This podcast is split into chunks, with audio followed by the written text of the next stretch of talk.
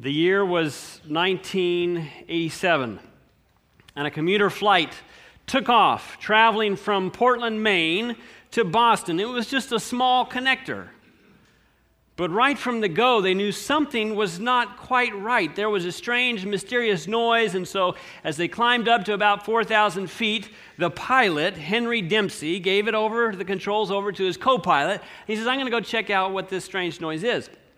And so he makes his way towards the back of this small aircraft, a 15 passenger turboprop. And just about the time he reached the rear door of the aircraft, they hit an air pocket, and the whole plane took a big bump, thrusting him onto the door. And very quickly, he knew exactly what the strange noise was. The door was not properly latched shut. And so, like that, he finds himself catapulting out of the aircraft. Very quickly, the co pilot realized what was going on as he could feel all of the, the wind and the air blowing throughout the cabin and the light that showed up that the rear door had opened. And he radioed, he said, I need to land as quickly as possible. He said, Send a helicopter out over the waters of the ocean where we were just flying and search for the pilot. He's gone out the back. But miraculously, as they landed at the nearest airport, the airport rescue crew was astonished that here was the pilot, Henry Dempsey, hanging on for dear life to the steps, you know, those tiny little steps that fold down in that little handle. And for about 10 minutes, he held on with a death grip 200 mile an hour winds. And somehow, the position that he was in as they landed, his, he was staring at that runway just 12 inches away from his face. And so, as the rescue crews found him, they tried to pry his hands. It took quite some time to get his fingers loose from his grip. Has your life ever drastically been changed by one unsuspecting moment? It's a strange noise in the back, and you go to check it out, and before you know it, you're being catapulted, sucked out, if you will. Jesus told us difficult times would come. Matthew 10 22, he said, And you will be hated by all, by all for my name's sake. But he who endures till the end will be saved. Maybe you have been in or you find yourself in a very difficult and discouraging time. Maybe you've been tempted to just let go. Forget it, it's not worth it. But when you think of the experience of Henry Dempsey, think of the alternatives. Because this morning I submit to you in those challenging moments, in those discouraging moments, hang on to Jesus with all you've got. Never let go. Because the harder you cling to Jesus, the tighter his grip will be on you. And that is your only lifeline to get through those challenging times. This morning, I invite you to take your Bibles as we look at a chapter of Jehoshaphat's life a time when, in just a moment, life became very scary for him. But we're going to look eventually at an instance where he clung to Jesus with everything that he had. We're going to be turning to Second Chronicles, and we'll probably begin in chapter 17 to get a little bit of context of who Jehoshaphat is, or was, rather. We know that his father was King Asa, who was a king of Judah. And he tried his very best to wipe out pagan worship. And later, Jehoshaphat followed in his father's footsteps, and he too became the king of Judah. And we first meet him here in Second Chronicles chapter 17. And in chapter 17, the first six verses, we get a little bit of an introduction. I'm in Second Chronicles chapter 17, Verse 1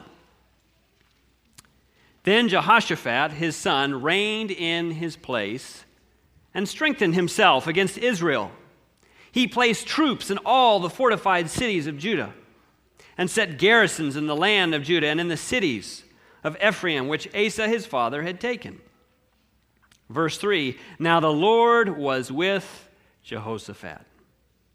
Because he walked in the former ways of his father, David. He did not seek the Baals, but sought the God of his father, and walked in his commandments, and not according to the acts of Israel. Therefore, the Lord established the kingdom in his hand, and all Judah gave presents to Jehoshaphat, and he had riches and honor in abundance, and his heart took delight in the ways of the Lord. Moreover, he removed the high places and wooden images from Judah.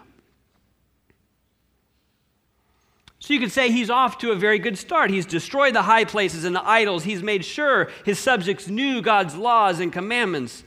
His heart delights to do the ways of God.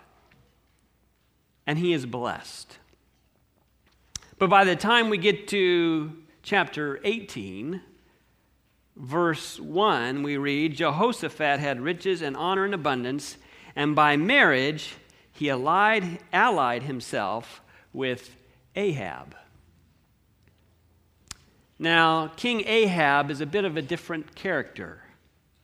You may remember that he was the one married to Jezebel who tried to legitimize the worship of Baal in Israel. The same King Ahab that Elijah challenged on Mount Carmel. And the story unfolds, and this isn't our focus this morning, but I, I, encourage you to go home and read chapter 18. It's a fascinating story of how King Ahab wants Jehoshaphat's assistance in battle and Jehoshaphat, he stands up and he's courageous and he says, Is there not a man of the Lord we can inquire of? And this goes back and forth. He doesn't want to ask because he never gets good news, and he finally decides we're going to go anyway. And unfortunately, Jehoshaphat fails under the pressure and goes along.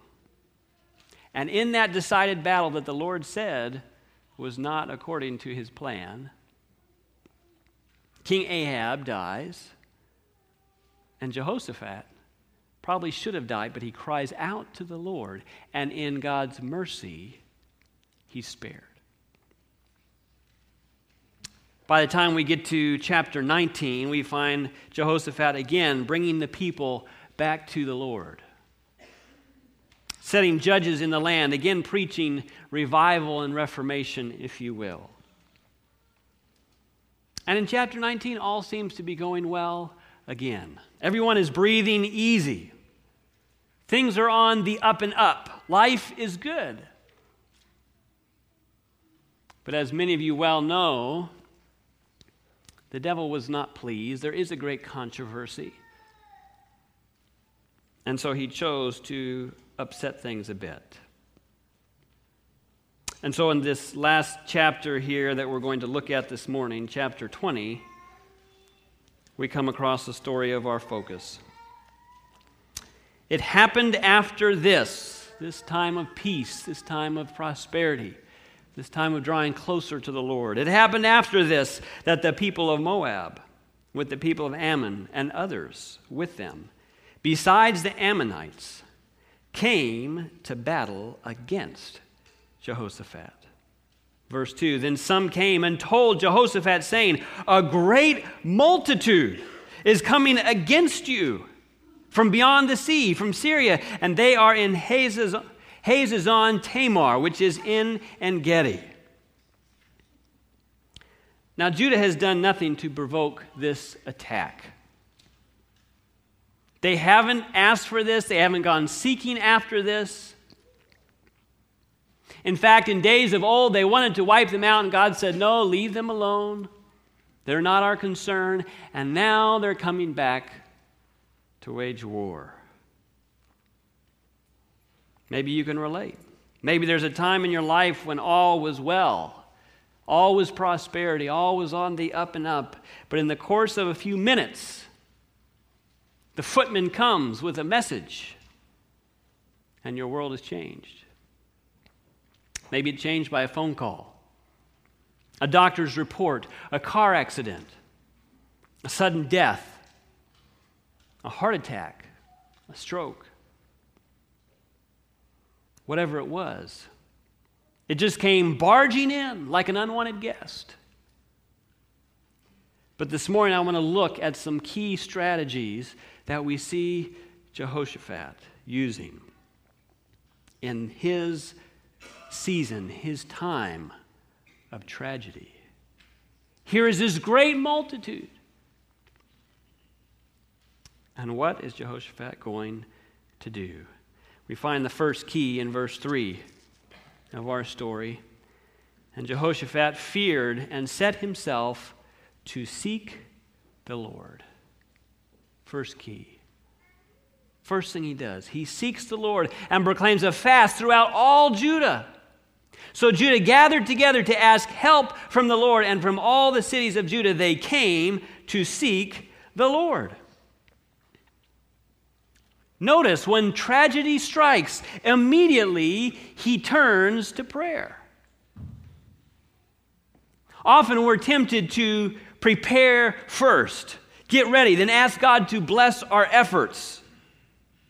But here we have a beautiful expression of confidence in God and utter self distrust.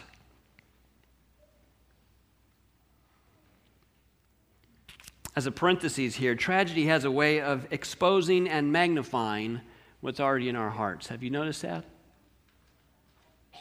If we are close with God, when tragedy strikes, we will be drawn even closer. If we have meaningful devotions with God, they will become our sustenance, our strength. If we have a meaningful prayer life, it will become our lifeline. But if tragedy strikes and we're filled with doubts, those doubts can grow. If we have not made Bible study a habit, at that point it may seem impossible. If we have not made honest, open prayer part of our lives, it will seem like our prayers hit the ceiling. And if destructive behaviors have had a foothold before, tragedy will only drive us further into despair. Yes, tragedy has an uncanny way of exposing and magnifying what's already there. Yet in this story, I see a king that is truly and sincerely connected to God and praying before because when tragedy strikes, he hits his knees. And it's not alone, but he calls for the entire group of people, everyone. And what does he pray about? We continue. Verse 5 then Jehoshaphat stood in the assembly of Judah and Jerusalem and in the house of the Lord before the new court and said, Everybody's there, O Lord God, our fathers, are you not God in heaven? And do you not rule over the kingdoms of the nations? And in your hand is there not power and might, so that no one is able to withstand you? Are you not our God who drove out the inhabitants of this land before your people Israel and gave it to the descendants of Abraham, your forever friend? And they dwell in it and have built you a sanctuary in it for your name, saying, If disaster comes upon us, sword, judgment, pestilence, or famine, we will stand before this temple and in your presence for your name is in this temple, and cry out to you in our affliction, and you will hear and save. And now here are the people of Ammon, Moab, and Mount Seir, who you would not let Israel invade when they came out of the land of Egypt. But they turned from them and did not destroy them. Here they are, rewarding us by coming to throw us out of your possession, which you have given us to inherit. And then verse 12 is a golden verse. Our, oh, our God, we will not judge them. For we have no power against this great multitude that is coming against us, nor do we know what to do. But our eyes are upon you. Now let's look at that prayer a little bit. Notice he doesn't speak of the problem first. he speaks of the power of God, of fulfilled promises along the way, remembering how he has delivered and guided in the past. Too often, I think our prayer time is just kind of a rehearsal of our problems.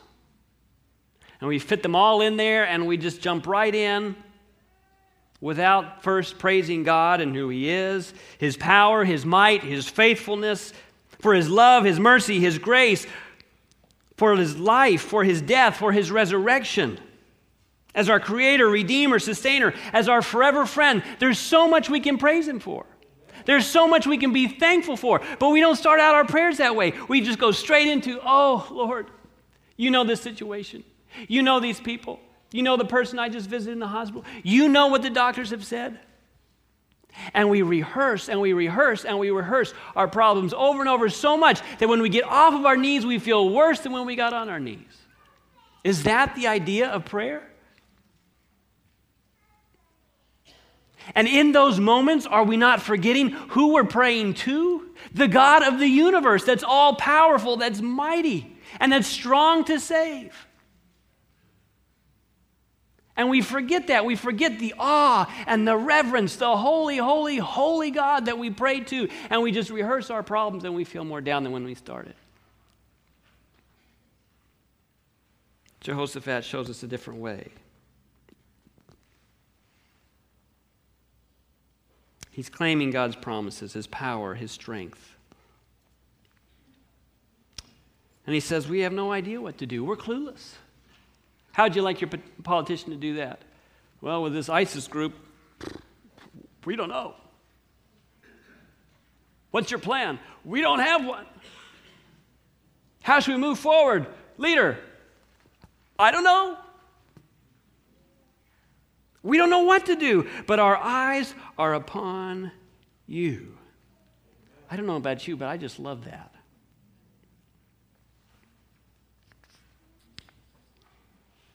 You know, if, if we think about these things in our time, you would think that he would have brought together a private council. Maybe gone in his back closet and prayed. Maybe have brought together his advisors, if you will, some of the key people. But no, he doesn't do that. He throws open the doors of the palace. Everybody comes women, children, everybody. And he prays his prayer to everybody. He's not politicking, he's not posturing, he's not trying to pretend, well, we have plan A and then we have plan B. He's not going to the decorated war generals and saying, fire up the F 16s, get out the armored vehicles. We're ready to go. And then, oh, by the way, let's pause. What a witness. We're going to pause and pray, Lord, you know how bad we need this. They're coming after us. We're only defending ourselves. Bless us, we pray. Amen. He doesn't take that approach, but throws open the doors to all the people. And together they petition the Lord. That's some pretty incredible humility, if you ask me. Before everyone, unashamedly, we're powerless. Not only that, we're clueless, but our eyes are on Him. We need to go back and pick up key number two claim the promises of God. First thing you do is pray immediately. Secondly, claim the promises of God. One timely promise in your time of tragedy can be a lifeline. And you claim that promise over and over and over and over. Like a stair railing to a plane, you don't let it go. You hang on with all your might, with all your tenacity. Now, there might be some skeptics here today that say, well, of course, he would go that route. He doesn't have any other options. This guy isn't a man of faith, he's just desperate. I mean, when the atom ball is dropping, or the atom bomb's dropping, what are you going to do? You're going to pray. But I beg to differ. Prophets and Kings, page 198, says this For years, he'd been strengthening his armies and his fortified cities for years. And Sister White says he was well prepared. This isn't that last minute prayer that you offer up because you haven't been able to study, you've lost your book, and this is the test you're either in or out of the program, and so you offer up this last ditch effort that this may work. Lord, please help me. This isn't that. She says he was well prepared to meet almost any foe. Yet in this crisis, he put not his trust in the arm of flesh. He could have been tempted to do something different, but he doesn't.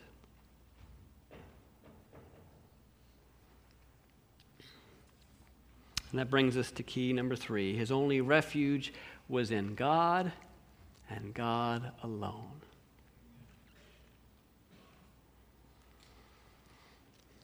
So we pick up the story in verse 13. Now, all Judah, with their little ones, their wives and their children stood before the Lord. Here we have this picture of kind of helplessly waiting on the Lord.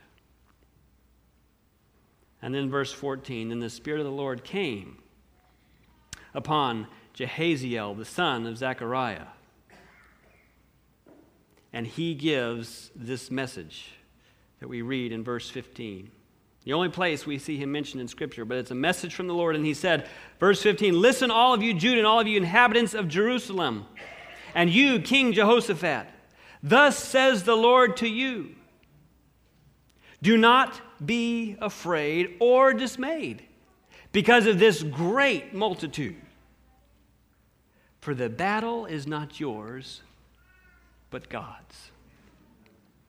Tomorrow go down against them. They will surely come up by the ascent of Ziz, and you will find them at the end of the brook before the wilderness of Jeruel. You will not need to fight in this battle. Position yourselves, stand still, and see the salvation of the Lord. That phrasing is almost identical to Moses and the Red Sea experience, and he tells them, Stand still and see the salvation of the Lord. We have mountains, we have people evading us, we have this water in front of us, there's no place for us to go. And God says, Stand still and see the salvation of the Lord. You know, you can translate that same phrase as be quiet.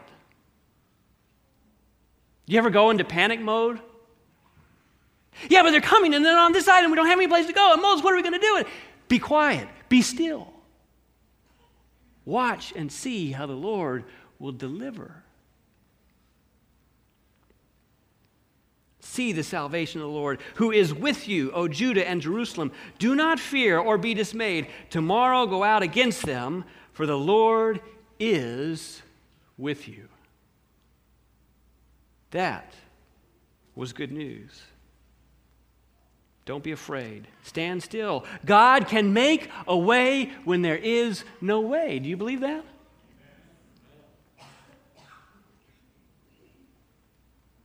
Again, there may be a doubting voice out there that says, well, that must be nice.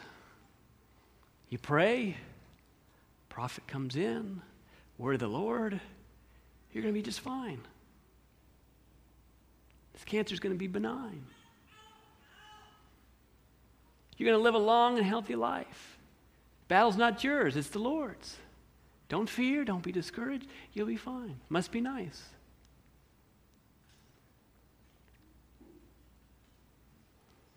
But can we not claim the same promises this morning? Sure, God doesn't cause tragedy in our life, but God allows it. And if I surrender everything to Him, it's His battle. And I too can stand still in faith and trust in the Lord, and I can know that the Lord is with me. True so far? And I know that God will bring it about for my salvation. I just don't know the timing of it. If I'm sick and I'm dying, I can know that it's God's will to heal me. I just don't know when. It may be immediately, it may be gradually over time, it may not be until the resurrection morning, but I can know that it is God's will to heal. And I can know that He has my best interest at heart. The battle belongs to the Lord. Therefore, I can choose by faith to not be afraid. I can choose by faith to not be dismayed. I can choose by faith to stand still and to be quiet. Trusting that the God that I know and love truly has my best interest at heart. Can't I do that?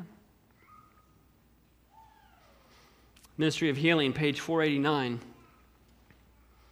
I've read this to you all before, but it says, He who is imbued with the Spirit of Christ abides in Christ. Whatever comes to him comes by, sorry, comes from the Savior who surrounds him with his presence. Nothing can touch him or her except by the Lord's permission. I don't know about you, but to me that's good news that nothing can touch me except for by God's permission. Now, He may not cause it. I believe the devil causes it, but He still allows it. And it continues on. All our suffering and sorrows, all our temptations and trials. How many? All. All of our sufferings and sorrows, all of our temptations and trials, all our sadness and griefs, all of our persecutions and privations. In short, all things work together for our good. All experiences and circumstances are God's workmen, whereby good is brought to us. Let that settle in. All of these terrible, horrible tragedies that come across your life and mine are God's workmen. He doesn't cause it, but He allows it. And if we allow, He will allow that to change us and transform us for our own good. To me, that's incredibly good news. Whatever messenger of Satan comes to me, whatever messenger of Satan comes to you, here's the incredibly good news God is going to use it as a tool, as a workman, to bring good to you.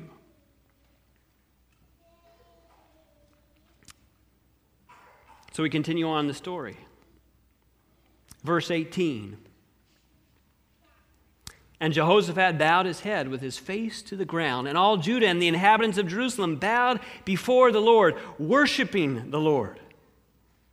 At the end of verse 19, it says, They stood up to praise the Lord God of Israel with voices loud and high. And then we have the famous verse, verse 20. At the end, it says, Believe in the Lord your God, and you shall be established. Believe his prophets, and you shall prosper. Trust in the word from the Lord. Trust in the promises of God. Trust that he sees the end from the beginning. That his thoughts are above your thoughts and his ways are higher than your ways. That he will never leave you nor forsake you. That you are, in fact, the apple of his eye. So tragedy strikes, and what does Jehoshaphat do? He immediately prays, prays, calls a prayer meeting. He claims the promises of God.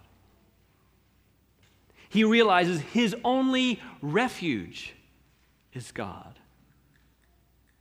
And he trusts God and believes in his prophets. And lastly, he moves forward in faith. Notice what he does, verse 21. And when he had consulted with the people, he appointed those who should sing to the Lord. This is the choir. and who should praise the beauty of the holiness as they went out before the army. What's your war strategy, king? Well, we're going to get the choir. We're going to have them put on their robes. We're going to have them sing some of their best songs. They've been working on some really good ones that are inspiring, and they're going to be out in front of the tanks, in front of the armored vehicles, in front of everything else, and they're going to praise the Lord as we march forward in faith. The battle belongs to the Lord. And we don't want to forget that, so the choir goes first.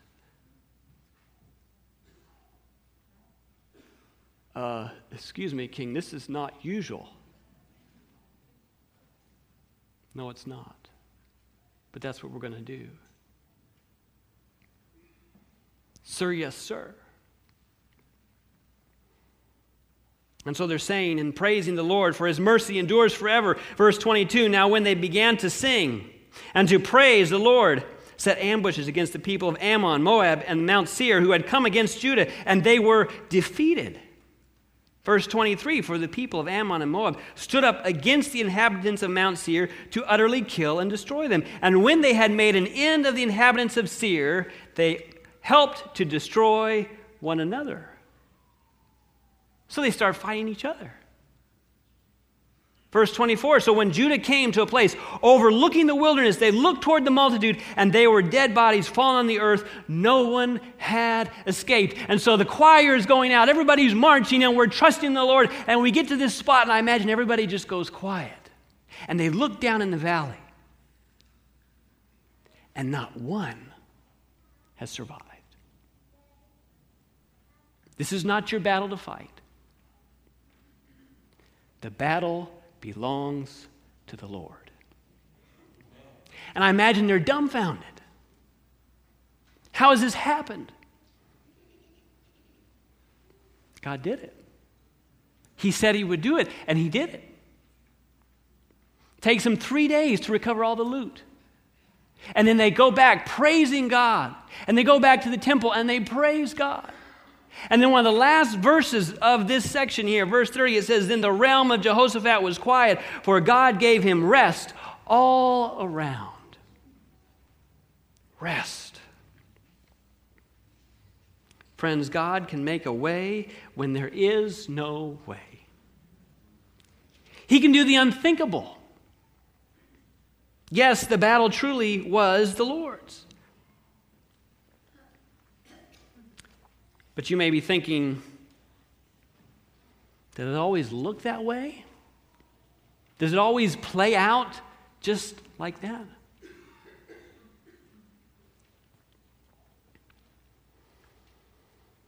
About six months ago, maybe it's a little more than that,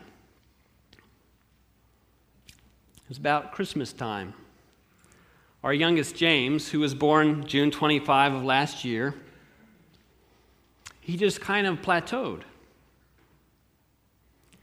And he stopped growing and he stopped gaining weight, and his motor skills just kind of were on pause. And, you know, we've had other kids before, and some have been behind in this area, and some have been behind in that area, and, you know, you get some of that. And that's just kind of how it works, and it eventually works out, and everything is fine. Well, by spring, we notice something is really not right here. He still has maintained that same level. He's still 16 pounds. His development really hasn't increased. He's still sleeping way too much. And he had started doing this thing where he would throw up a lot of his nourishment. Sometimes he'd eat a nice, good breakfast and then he'd lose it all. And so the process began. Many of you know what that process is like doctor after doctor after doctor, test after test, and the emotional roller coaster that goes along with that. This doctor seems to think everything's okay, this one thinks it could be really bad. Well, we went to see a pediatric neurologist, and he did an MRI and he did an EEG. That's where they hook his head up to about 50, 70, I don't know, wires to see if his brain waves are good. He has good brain waves, so they say. But the MRI showed an abnormality in the white matter, is that right? There's white matter and there's gray matter. To me, it's all just matter. So that was a low. What does this abnormality in the, in the white matter mean? And if it's a brain issue, how do you really fix that? And then we went to our pediatrician, and she says, I can think of a lot of people off the top of my head who've, who've gotten that same report back, and they're fine. I can think of three right now. Oh, well, maybe that's nothing to be terribly concerned about. And then we went to see genetics next, and they drew more blood, and they were going to send that off to test for some 60 other things. And they said, We'll know the results in about two months. Okay? So, in the meantime, as we're waiting, we go to see a gastroenterologist, if, if I have that right, basically to study the, the digestion and all those kinds of things. And he seemed to think that everything looked like it was going pretty well. Our, our pediatrician along the way had prescribed something that was helping him not throw up, so he was able to get a little more calories. And by this time, he was starting to slowly gain a little bit of weight. And uh, so when we went to the gastroenterologist, he said, Well, you know, it may be that he just wasn't getting the calories he needed. Maybe it was affecting, he said that very well could affect his development, and now he'll be on the up and up. And, and he said, You know, I don't know how to really describe this. And he kind of went in circles for a little bit, trying to say in a nice way that wouldn't offend us, maybe you're just overprotective parents. Oh, that doesn't offend us at all. We'd be fine being overprotective parents. That means yeah, that's good news. And then a week later, we got the genetics report back that James has an extremely rare, um, oh, help me out, Elizabeth, variant. Thank you. A very rare variant of Alexander disease. And they assured us he doesn't have Alexander disease, he has a variant of Alexander disease. Well, what does that mean? Well, if you look up Alexander disease, which they assured us he didn't have, it's pretty terrible uh, fatal usually within the first few years, um, especially when they get it so young. And there's no treatment and there's no cure, and you just kind of help them be as comfortable as possible as these myelin sheaths in the brain. You doctors can try and correct what I'm trying to say, but somehow there's some protein fibers that hold up some of the firing that happens in the brain. They start to deteriorate, and it just kind of starts to fall apart. But he they said that he doesn't have Alexander disease. This is not a diagnosis. He has a variant. Now, Alexander disease only affects, there's only been 500 cases, I think, since it was discovered in 1949. But James's variant, there's only two other people in the history of the world that's ever had his variant. Talk about rare. I did the math one day. James would be 200,000 times more likely to be struck by lightning than to have this variant. So we look at the, uh, the case studies of the other two people that had this variant, and basically it's suspicious that he might develop Alexander disease. He might have a leukodystrophy. It might be fatal, but he might be just fine. We don't know. And we look at the other two cases, and, and those don't look too good, but James doesn't exhibit all the same symptoms as those two cases. Alexander's disease, you have a larger head, and there's uh, seizure activity, and he doesn't have those. And so, what do we tell the church? Well, we don't have anything to tell the church. We don't have a diagnosis. We don't know. And that's where we are today. And so, in the meantime, they say we really are out of things to do. We just have to wait and see what happens. They've tested to see if Elizabeth and I have that same variant because that would be good news. We're semi normal. so maybe he could be semi normal too, but we don't have it. And so that's the emotional roller coaster that we've been on. What does the future look like? How do we plan?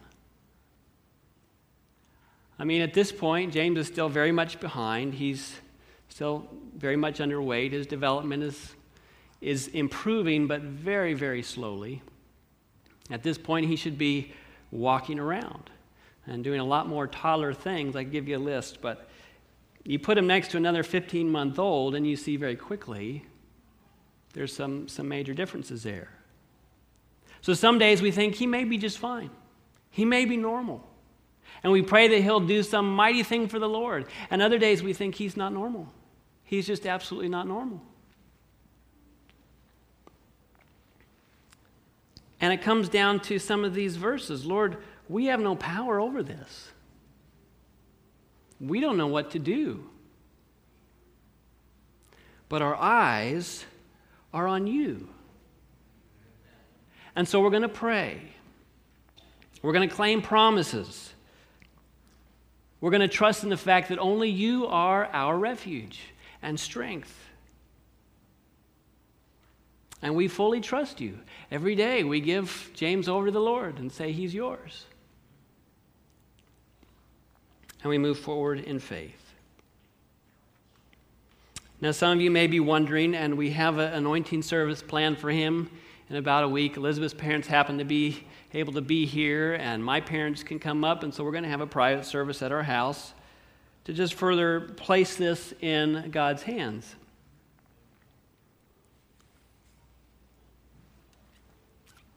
But in the meantime, we just live every day. We enjoy the four beautiful children that He's given us. And we don't know how this will play out. Yes, we're talking about you, James.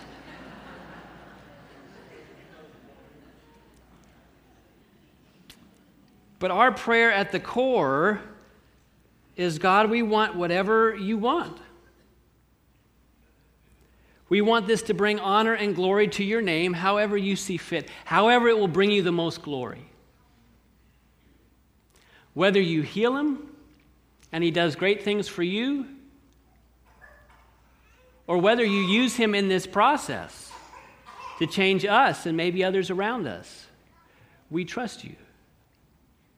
And we're trying to look at the big scheme of things. I mean, think about eternity. We have this sliver of time. I asked some of the Pathfinders this week, which would you rather have? A really bad stomach ache, I mean, violent stomach ache for two hours, but then after that, I'll give you $50 billion or, you know, whatever you want. Oh man, give me the stomach ache, right? Is it any different? Our, our, our life is this short. And we are told that when we can see the end from the beginning, when God explains everything to us, we'll say, God, you were fair, you were just, you were true, and we wouldn't have wanted it any other way. I see how you use this and work through this for this and this and this and this. Thank you so much. And so we just have to keep trusting in the Lord. And please understand and know that I'm fully aware that there are very difficult situations in this congregation.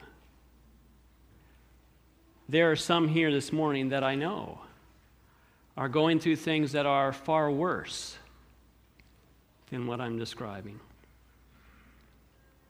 But be assured that God loves you, that He cares for you and that God has already purchased your and my ultimate good on Calvary. And that He promises us, all of us, a better existence. And in light of eternity, this is nothing. This is a blink of an eye. That doesn't mean your pain doesn't, isn't real, that, that you don't feel pain, that you don't cry. You do. But by faith, you know that God is in control. Jesus, too, by faith, he knew he would rise again. He told his disciples that. But when the moment came, and he felt the burden of your sin and my sin upon his shoulders. Three times we see Jesus begging God to take it away. This is too much. I can't do this. But not your will, but not my will, but yours be done.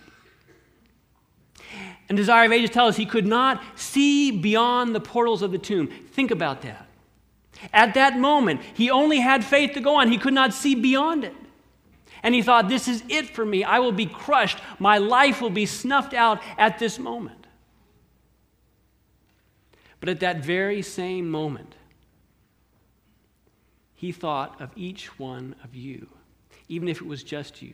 And he said, I would rather never live again than not have Sandy in heaven.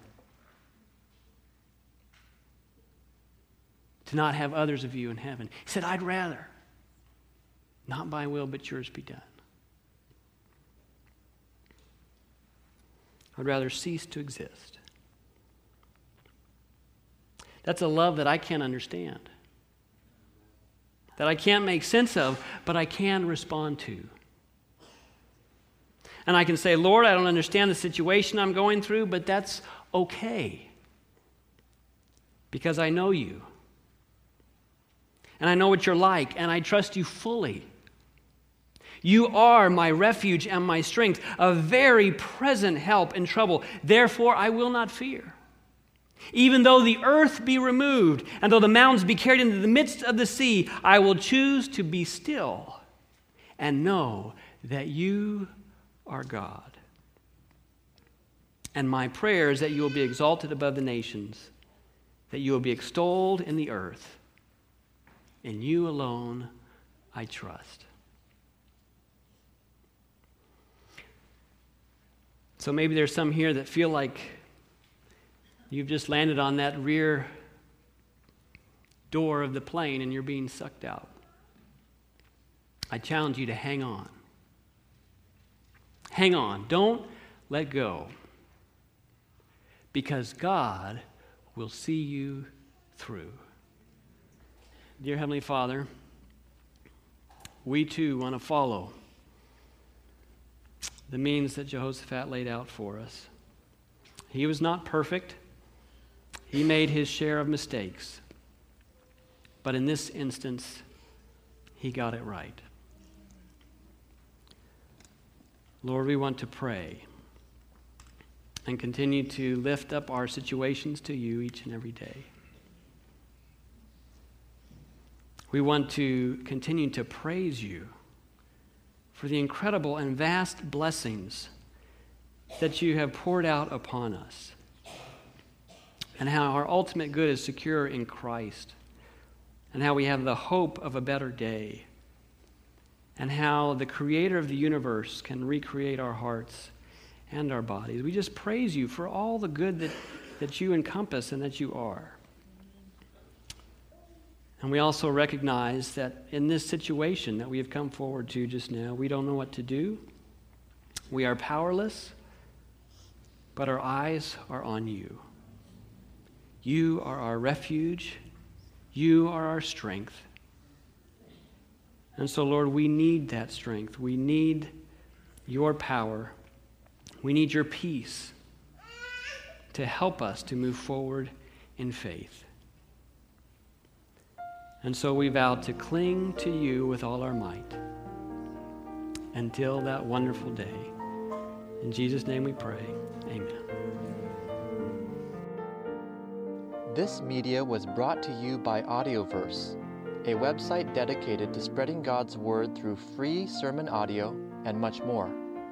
If you would like to know more about Audioverse, or if you would like to listen to more sermons, please visit www www.audioverse.org.